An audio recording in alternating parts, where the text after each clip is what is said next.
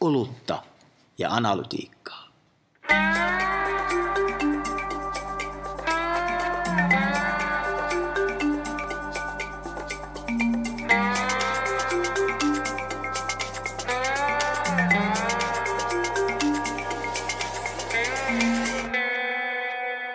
Olutta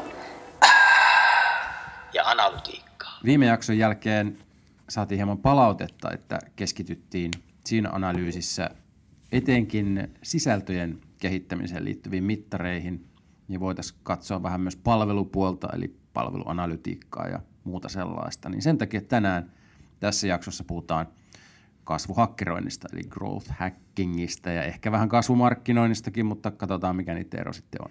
Kyllä, ja kuten asiaan kuuluu, niin ei tätäkään ihan niin kuin kuivin sui pysty käsittelemään tätä kokonaisuutta, joten eikä pistetä homma käyntiin sihautuksella. Oi että. No. Lapsuuteni kesät. Mm. Kasvu, tähän ylipäätään tuli mieleen, että mehän ollaan näissä kaikissa jaksoissa, mitä mä tehdä, kuinka monta jaksoa me ollaan tehty, aika monta tehty, mutta me ollaan niin jotenkin pystytty tämä kasvu sivuuttamaan. Nyt, nyt anteeksi kuulijoille tiedoksi, oli sen verran hyvä ilme Kallella tuossa eka ensimmäisen hörpyn jälkeen, että pikkasen pisti nauruksi jopa. Mutta siis niin, mehän ei olla niinku suoranaisesti growth hackingista puhuttu, mutta growth hacking on kuitenkin tämmöinen kymmenen vuotta vanha termi, joka on kuitenkin uinut tuolta startup-maailmasta ehkä tämmöisiin isompiinkin laivoihin, kuten mediataloihin, perinteisimpiin sellaisiinkin. Ja, ja se on aika vallitseva tapa, kes, kun keskustellaan siitä, että millä tavoin myös niin kuin mediatoimijat vois tavoitella kasvua omissa digitaalisissa palveluissa, mutta ö, growth hacking, growth marketing, eikö nyt puhuta niin kuin näistä kahdesta teemasta tänään? Joo.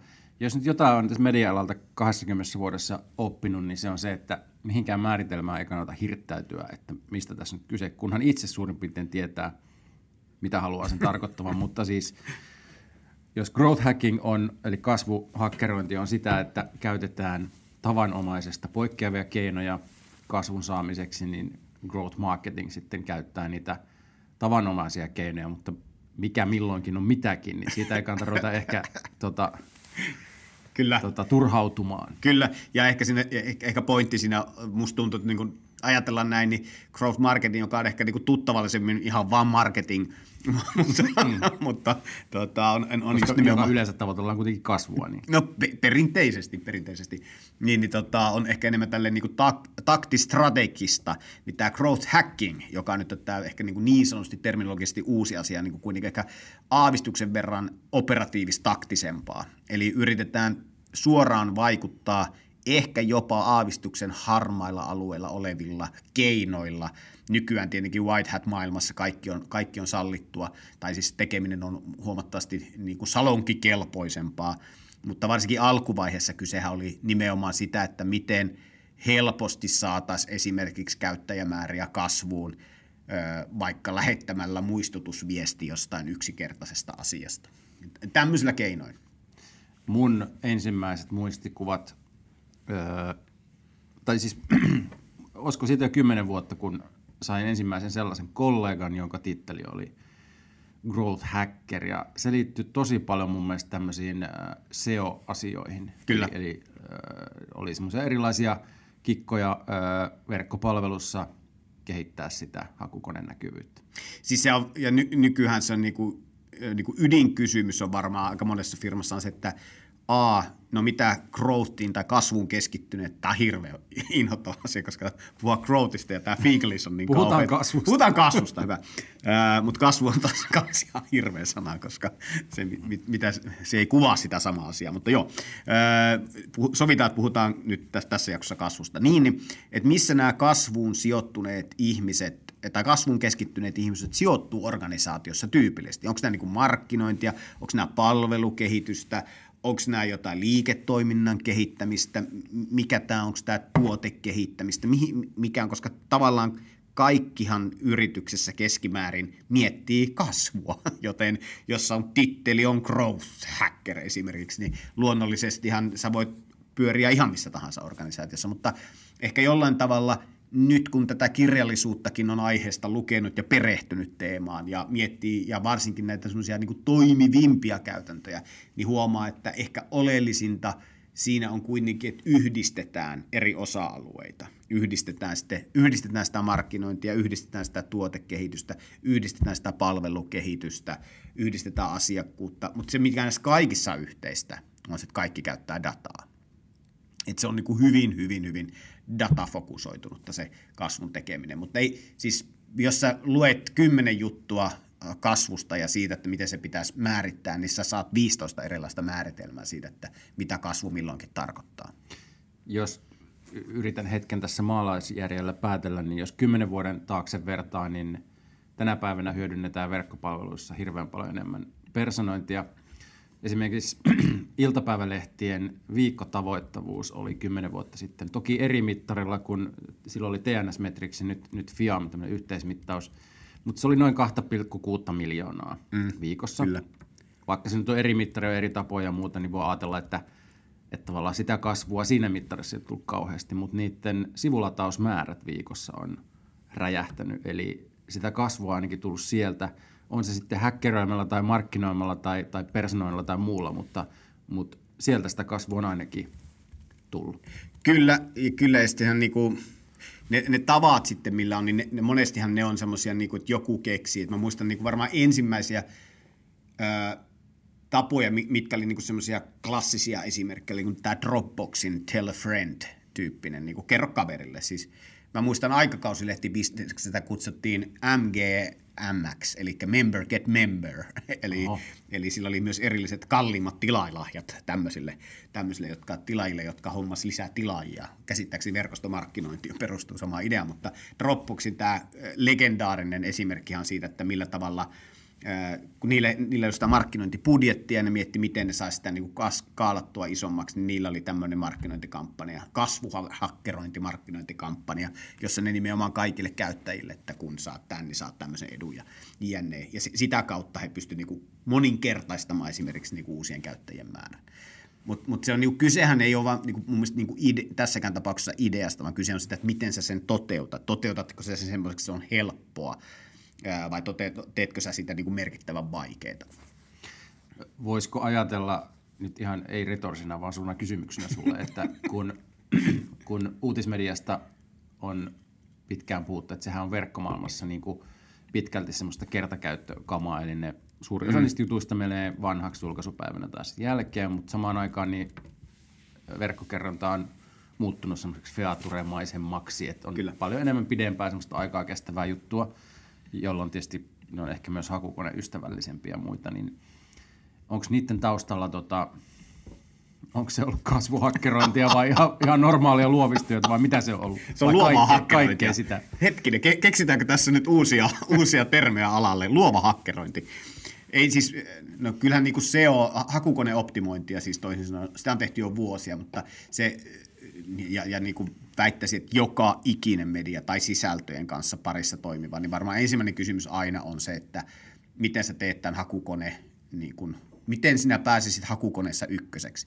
Ja siitähän on klassisia esimerkkejä, että keskityt se johonkin aihepiiriin, keskityt sä siihen aihepiirin lähellä olevaan liikenteeseen, mitä sä yrität saada itsellesi, tai miten sä ylipäätään lähestyt, vaikka sehän me nyt lähtökohtaisesti tiedetään, että loppupeleissä sisällöllä, mitä sä tuotat, ei, ei tietyllä tavalla juurikaan ole merkitystä niin kuin hakukoneen indeksin näkökulmasta, vaan lähinnä se, että miten sä linkkaudut eri paikkoihin, miten, miten sä saat sitä niin kuin tavallaan linkkivirtaa sun omalle sivulle ja millä tavalla sä käsittelet vaikka aihepiiriä, miten laajasti mm. sä käsittelet, miten, laadu, miten ne kävijät, jotka tulee, miten ne lukee sitä sisältöä, jne, jne. Se, se on niin kompleksi se. Ennen se oli helppo tehdä hakukoneoptimointia, kun se oli suunnilleen silleen, että sä saat jonkun blogin viittaamaan – omaan sisältöön, niin se oli jo niin kuin moninkertainen vinkki hakukoneille siitä, että tämä on hyvä sivu, mutta, mutta en mä usko, että sitä ainakaan sille niin kuin, öö, ne, miten esimerkiksi nykyään pystyy hakukoneissa, mitä mä oon viime aikoina nähnyt esimerkkejä, hyviä esimerkkejä, niin esimerkiksi on se, että miten sä pystyt modaa sitä hakusivutuloksia. Että jos sä saat hakusivutuloksia, kun ihminen googlaa vaikka uutiset, ja sitten jos sä pystyt siihen omaan uutis nostoa, sitä oman mediapalvelusuutisnostoa, saa vaikka jonkun aktivointivirikkeen, että siinä vaikka lukee, että tässä on live-tilanne, niin, niin sillä on taas niin kuin moninkertainen vaikutus siihen liikenteeseen. Eli silloin se kysymys on myös jälleen kerran vähän sitä tuloksen tuunaamisesta ennemmin kuin se, että toki sun pitää näkyä siellä, mutta tota, et, et se, vähän niin kuin tietynlainen lupaus jo ennen kuin saavut sivulle, niin pitää näkyä siinä tuloksessa, että mit, minkälaista si- sisältöä sä voit sillä odottaa.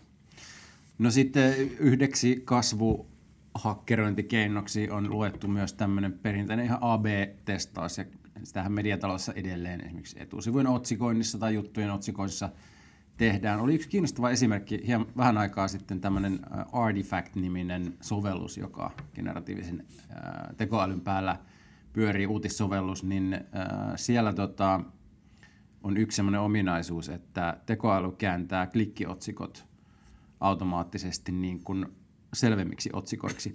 Se paras juttu tässä on, mulla on kaveri iltapäivälehdessä työssä, että ei, ei, tähän pitäisi olla just päinvastoin. Se kääntää tylsät otsikot klikkiotsikoiksi, mutta ei liikaa. Mä oon aivan samaa mieltä, että ihan turhaa jeesustelua tämmöinen, että nyt tulee oikeita otsikoita. Kyllä. Mutta ajatus on tota, growth hacking äh, ideologian mukainen, eikö se ole? Ky- kyllä, kyllä, kyllä. On. Tähän nimenomaan itse tässä niin määrittelen tätä tällä hetkellä, mikä on ja mikä ei ole, mutta AB-testaaminen, sehän on monesti se digitaalispalvelun kehittämisen niin kuin ytimessä noin muutenkin. Itse olen ehkä vähän sitä mieltä niin kuin viime aikana AB-testaamista ylipäätään miettineen, että ää, niin growth hacking, siinä, se, on, se, on, se on periaatteessa ihana tapa ajatella, että ne on tosi helppoja ne voitot. Ja niinhän se on, mutta yleensä ne voitot on myös niin kuin tietty, osuu tiettyyn pieneen osaan jossain palveluosiossa. Tietenkin jos mietit, että sulla on joku yhtä asiaa tai yhtä kategoriaa myyvä tuote sivusto, niin silloin se AB-testaminen on aika helppoa. Mutta silloin se mietit taas mediapalveluita, varsinkin jos sulla on monimediapalvelu, se on monenlaista erilaista mediasta sisältöä. Eli sillä on niin kuin paljon erilaisia tarpeita, erilaisia odotuksia, miten niin kuin palveluita käytetään. Silloin se AB-testaminen monesti menee vihkoon. Ja, ja lähinnä sen takia sun pitää tosi selkeästi ymmärtää, mitä sä sillä AB-testaat. Tärkeintä tietenkin on, että sä testaat. Ja sitten se kysymys on loppupeleissä vaan se, että miten ja kelle sä sitä testaamista kohdennat. Koska tyypillisesti sä testaat loppupeleissä sun hevikäyttäjille ja hevikäyttäjien käyttäytyminen on aika keskimääräistä.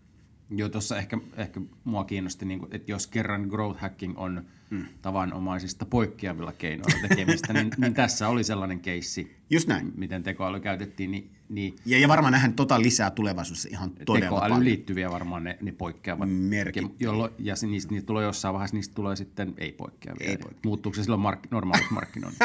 No ei jää siihen. Ei, ei, ei, pitänyt jää ei, ei pitänyt jää Mutta mun täytyy sanoa, että jos on tällä hetkellä media-ala, mediatoimija, joka ei kokeile ge- generatiivisesti tu- tuottaa otsikoita tai jonkinnäköisiä ingressejä tai tekstejä, tai jos et ole vielä sitä tehnyt, niin sitten oletko edes mediatoimija. Et kyllähän se niinku, ö, vähänhän se menee siihen kategoriaan, että tällä hetkellä se kuuluu vähän niin kuin jo tapaan. Mutta se on nimenomaan growth hackia, ylipäätään yr- yritetään tiettyjä osia prosessista tuottaa tehokkaammin tai helpommin tai vaivattomammin siten, että se tuottaisi nopeampia voittoja, jos voitto ajatellaan esimerkiksi luku, lukukertoina. Puhutaanko vähän tuosta kasvusta, koska Joo. me on puhuttu siitä niin kuin kahvipöytä ja muissa keskusteluissa sun kanssa, mm. että mitä se nykypäivänä tarkoittaa, mitä sen pitäisi mediatalossa olla, mm. kun tietyt tota, lainalaisuudet tulee vastaan, ei voi aina niin kuin kasvaa maailman tappiin, niin, niin missä voi kasvaa ja miten? Niin. Niin, ei siis, öö, se on varmaan niin kuin hyvin yksilöllistä ja firmakohtaista, mutta kyllähän se niin kuin voisi ajatella, että jos katsoo minkälaisia uudistuksia vaikka palveluihin media, mediat tekevät, niin niillä on monesti se indikaatio myös siihen suuntaan, että ne on niin kuin tavallaan jollain tavalla semmoisia strategisia muutoksia, mihin suuntaan he haluaa palveluita viedä tai niin kuin palveluiden käyttöä viedä. Ja nyt jos katsotaan, olisi kauhean kiinnostavaa nähdä jotain analyysiä, toki sitä ei valitettavasti voi saada, mutta, tai en tiedä voiko sitä saada, mutta en ainakaan itse ole saanut, mutta kun Iltalehtihan lisäsi nämä tietotavalla story tai mm. feedimuotoisen kerronnan. Ja se feedimuotoinen kerrontahan on ylipäätään mediassa kauhean tyypillinen nykyään.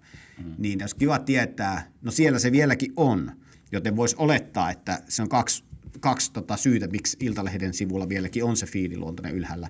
Ensimmäinen on se, että se oikeasti toimii, eli se tuottaa lisää kuluttamista, se tuottaa lisää mainonnan mahdollisuuksia.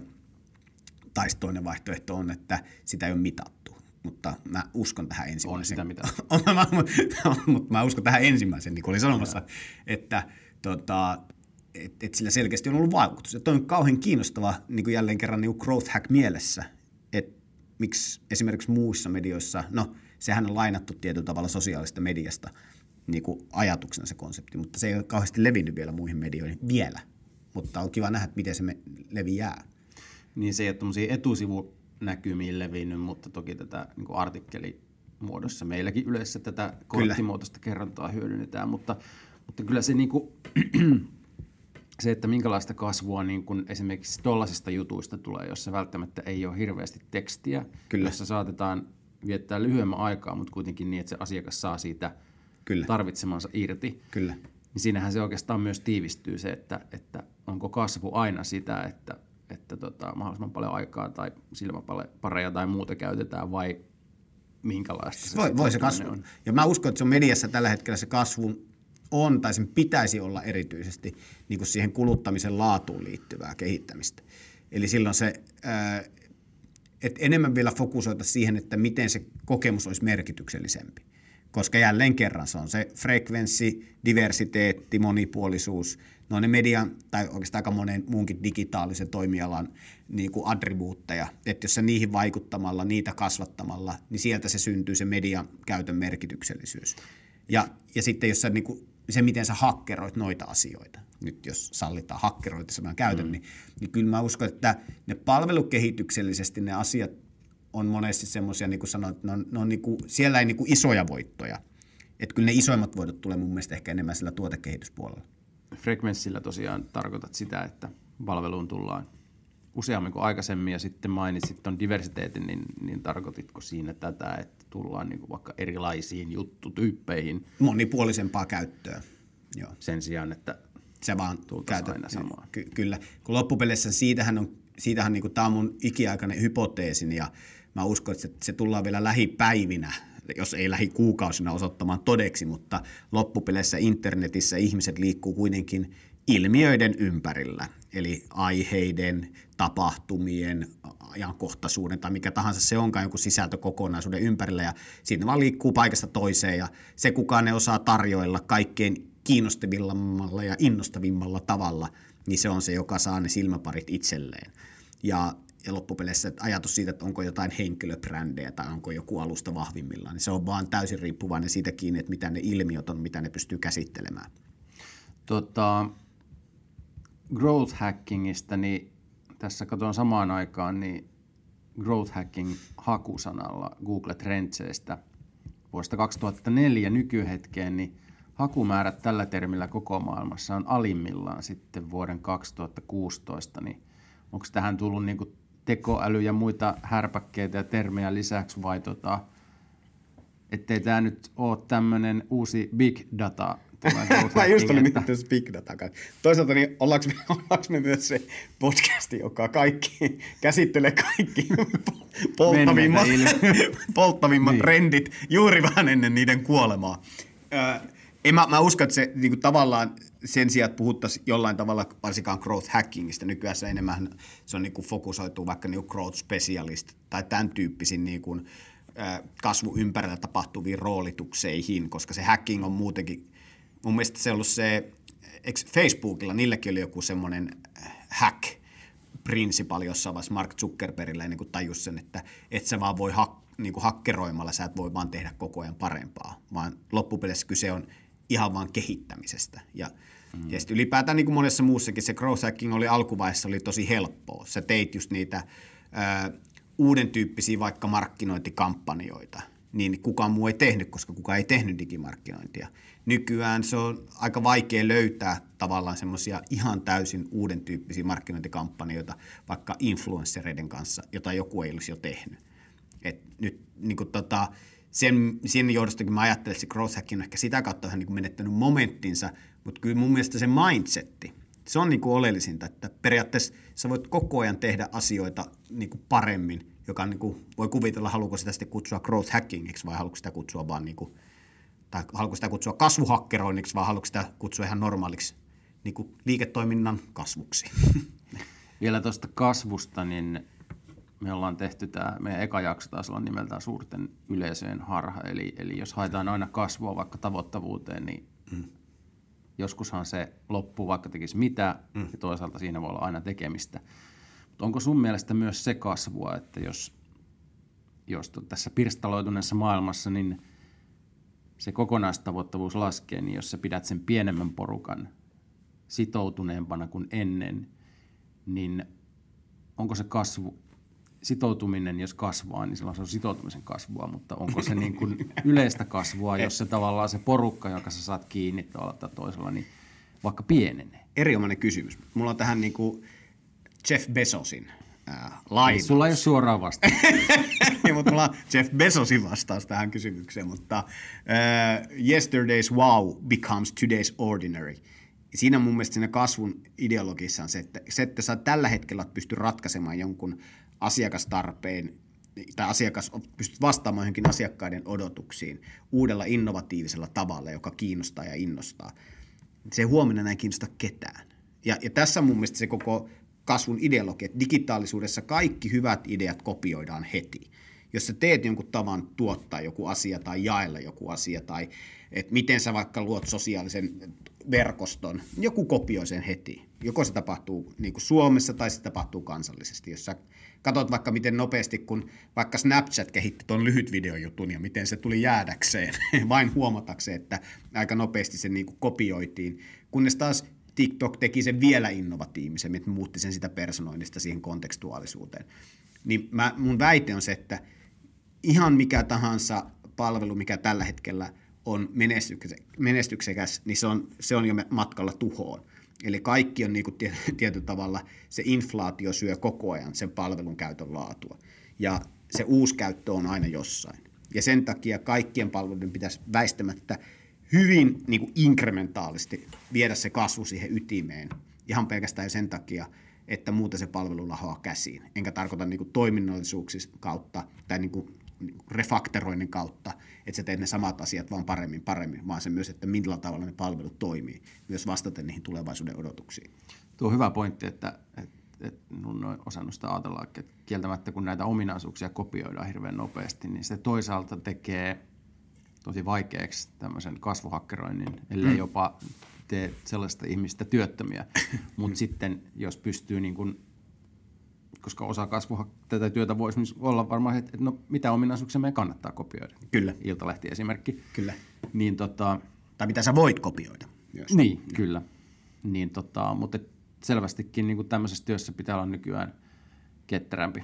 Joo, joo. Selvästi. Ky- kyllähän se niin kuin väistämättä, ja, ja sen takia kun mietitään, että minkälaisesta niin kuin nyky, nykyaikainen kasvuhakkerointi, minkälaista tekemisestä se muodostuu, niin sen takia se ei ole vaan niin kuin yksittäisen tiimin tai yksikön vastuuta, vaan se on, se on oikeastaan niin kuin niiden kaikkien asioiden tuomista yhteen, jotta jatkuvasti peilataan sitä, että ollaanko niin sanotusti ajantasalla siinä, että mikä tämä meidän oma palvelutarjoama tällä hetkellä on.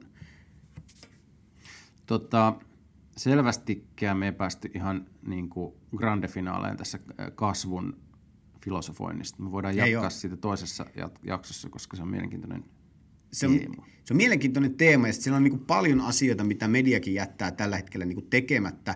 No toki enenevässä määrin sä näet sitä, että esimerkiksi miten niin kuin sisältöä kierrätetään, vanhaa sisältöä, miten sä niin kuin nostat tietyllä tavalla, koska sehän on aikamoinen aarreaitta loppupeleissä, vaikka sä sanoit, että sisältö on vähän niin kuin kerta, kertakulutustavaraa.